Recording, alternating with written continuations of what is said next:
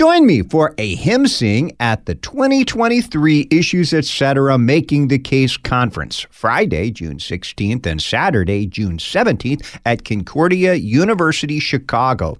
This year's theme, Things Above. Learn more and register at issuesetc.org.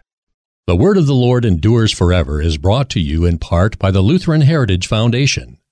LHF is a recognized service organization of the Lutheran Church Missouri Synod, dedicated to translating and publishing the books of our Lutheran faith into more than 100 languages for our Christian brothers and sisters around the world. Learn how you can take part in their work at lhfmissions.org.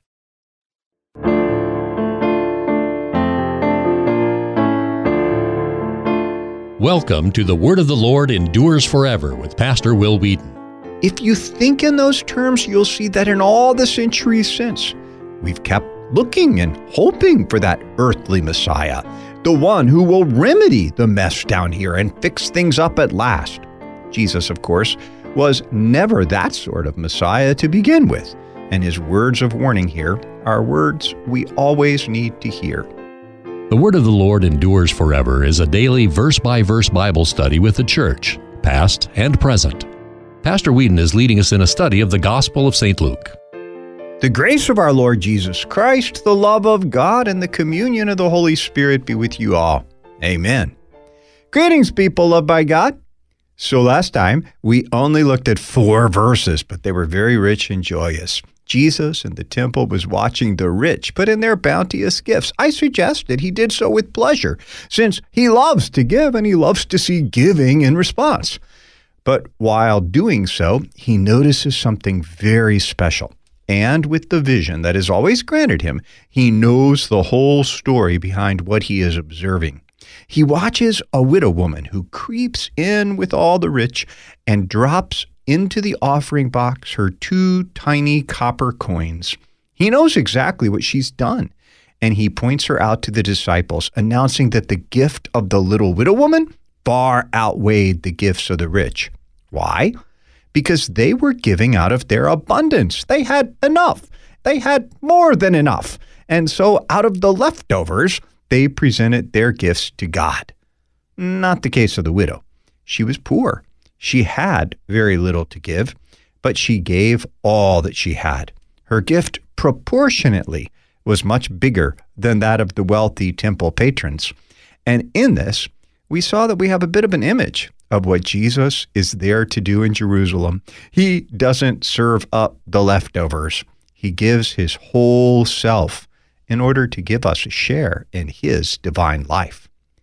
The continuation of the Holy Gospel according to St. Luke, the 21st chapter, beginning at the fifth verse. And while some were speaking of the temple, how it was adorned with noble stones and offerings, he said, As for these things that you see, the days will come when there will not be left here one stone upon another that will not be thrown down. And they asked him, Teacher, when will these things be? And what will be the sign when these things are about to take place? And he said, See that you are not led astray. For many will come in my name, saying, I am he, and the time is at hand. Do not go after them. And when you hear of wars and tumults, do not be terrified for these things must first take place, but the end will not be at once. Luke 21, verses 5 through 9. Let us pray. Blessed Lord, since you have caused all holy scriptures to be written for our learning, grant that we may so hear them, read, mark, learn, and inwardly digest them that by patience and comfort from your holy word we may embrace and ever hold fast the blessed hope of everlasting life which you have given us in our Savior, Jesus Christ, who lives and reigns with you in the Holy Spirit, one God, now and forever. Amen. So, you're ready to ponder today's passage? Let's dig into it. Verse 5. And while some were speaking of the temple, how it was adorned with noble stones and offerings. I think most of us grow pretty attached to those places where we gather for worship. I know I love my church very much. And I especially love the way that it's continued to be transformed over many years. The most recent addition that surprised me were some additions to the stained glass windows in the South Tower's stairs. I knew immediately it was the work of our beloved Pastor Gleason. And let me tell you, it was with sheer terror some years back as we were returning from the baptism of our oldest daughter in North Carolina that we stared at pictures of black smoke billowing from our beloved church. Our friend Paula texted them to us. We couldn't imagine that our beloved church might burn thanks be to God, the fire was contained and became the occasion for an absolutely stunning renovation of the building. It's even more beautiful now than ever before. Whenever I pray in the Psalter, Psalm 26, verse 8, O Lord, I love the habitation of your house and the place where your glory dwells, or Psalm 122, verse 1, I was glad when they said to me, Let us go to the house of the Lord. I think right away of St. Paul's. Now, Take all that, your affection and love for the place where you regularly gather to be fed God's holy word, multiply it a thousandfold, and you might be getting close to the way the Jews felt about their holy temple. To them, it was the grand center of the universe, the place where God, in his infinite mercy and love, touched down on earth to deliver his forgiveness, life, and salvation to his people. Think of another verse from the Psalter, Psalm 102 verse 13 and 14. You will arise and have pity on Zion. It is time to favor her. The appointed time has come. For your servants hold her stones dear and have pity on her dust. They hold her stones dear. That's what these unnamed disciples are doing. They are looking over the whole temple complex with pride and love. Here is the dwelling place of God upon the earth. They are speaking to each other, maybe even to Jesus, inviting him to marvel with them, to join in their admiration and love for this building. St. Cyril of Alexandria in the 5th century captures this. They expected that he would admire the spectacle as they did. Although he is God and heaven is his throne, he did not allow any regard for these earthly buildings since they are unimportant, absolutely nothing compared with the mansions above. So he speaks words that are like a blow to their hearts. Verse 5 continued, He said, verse 6, As for these things that you see, the days will come when there will not be left here one stone upon another that will not be thrown down. The things that you see. I think it's significant Jesus phrased it like that. It evokes words St. Paul would later write down, 2 Corinthians 4, verse 18 as we look not to the things that are seen, but to the things that are unseen. For the things that are seen are transient, but the things that are unseen are eternal. Their beautiful house of worship is not eternal, though it be made of stone. Truthfully, though they did not realize it at this point, it's destined to be destroyed in some 37 or so years. They can't even begin to imagine that. But Jesus, who sees the invisible, sees that building being dismantled, torn down, destroyed, stone by stone. Remember that at his trial, they will accuse him of saying that he would destroy this earthly temple and replace it with another, not made with hands, in three days. The truth behind that accusation is that Jesus really is in the process of constructing a new temple, a temple of living stones, a temple that will not be visible to the human eye because it will consist in spirit wrought faith inside of human hearts, binding them to Jesus, to whom they bend the knee as their true king. But they're nowhere near ready to hear about that, not yet. All they can do is look aghast at their beloved temple and try to imagine it not even existing. Verse 7 And they asked him, Teacher, when will these things be? And what will be the sign when these things are about to take place? When, they ask him, and how are we supposed to know it's about to occur? What'll be the signs we can discern? He looks at them in great love and answers in a way that seems enigmatic, yet it's quite practical. Verse 8 and he said, See that you are not led astray. For many will come in my name, saying, I am he, and the time is at hand. Do not go after them.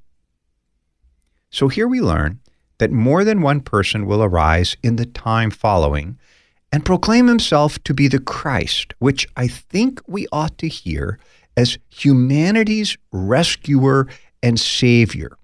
If you think in those terms, you'll see that in all the centuries since, we've kept looking and hoping for that earthly Messiah, the one who will remedy the mess down here and fix things up at last. Jesus, of course, was never that sort of Messiah to begin with, and his words of warning here are words we always need to hear. Don't be led astray by the person who comes along with the real fix for whatever it is that's ailing you. Don't go after them. Don't buy into whatever it is they're selling. And here he makes clear why. Verse 9. And when you hear of wars and tumults, do not be terrified, for these things must first take place, but the end will not be at once. Wars and tumults means that we should none of us expect some blissful peace on earth if only we follow the right prescription from the right guru. It's not found in addressing climate change, getting the right guy into office, weaning the people off of animal products, or enacting one huge global government. None of that's going to bring an end to war and tumults in a world broken by sin. There is only one thing that will do that, and that's the parousia the glorious appearing of Jesus himself. But Jesus is clear to the disciples it's not going to be yet, which means that they were thinking that if the temple's going to come down, it can only mean the end of the world itself is upon us. Well, Jesus makes it very clear that that's not how things are going to shake down for Jerusalem or for them. And what he wants to do is drive the fear out of them and out of us He's got the whole situation in hand. He always does, as he would tell them after his resurrection. Matthew 28, verse 18 All authority in heaven and on earth has been given to me. They have nothing to fear. The end will finally arrive. History is not an endless cycle of the eternal return, it has a telos, a conclusion. But that end is not immediate. There will be time ahead of them time for fulfilling the Great Commission, which he's about to give them as the true king and potentate of the world. Right there is where we're going to call our halt for today. Next up, Jesus will unpack what intervenes between the temple's destruction and his glorious advent. It's not a pretty picture he paints, but it sure accurately captures so much of the sadness and misery of the intervening centuries. The rise and fall of nations and of kingdoms, and this is the stuff of years, not days and then he adds, There will be horrible earthquakes. Ask the people of Syria and Turkey. Famine in various places. That is, people dying of hunger, and often not due to bad weather or some such, but being intentionally starved by fellow human beings. And there will be pestilences. Think back over the centuries. See the bodies piled up with the Black Death. Even today, the horrors of things like Ebola are scrape with COVID, and whoever knows what will come next. And if the natural disasters, human disasters, and disease were not enough, he adds, meanwhile, they'll be tossing you into prison and putting you on trial. But don't worry about what to say. I'll give it to you in that very hour. Your own families, by the way, and your own people, they're going to turn on you, and everyone's going to hate you. But don't worry, not a hair of your head's going to perish, even when they put you to death. That's the hope of the resurrection, talking right there. He encourages them that by their patience, they will save their souls. Till next time, the Lord bless you and keep you. The Lord make his face shine upon you and be gracious to you. The Lord lift up his countenance upon you and give you peace. Amen. Thanks for listening to The Word of the Lord Endures Forever with Pastor Will Weedon. The Word of the Lord Endures Forever is a listener supported program. You can donate by check, make your check payable to The Word Endures, and send it to Box 616, Collinsville, Illinois 62234. You can also make a secure online contribution at thewordendures.org. The Word of the Lord Endures Forever is a production of LPR, Lutheran Public Radio.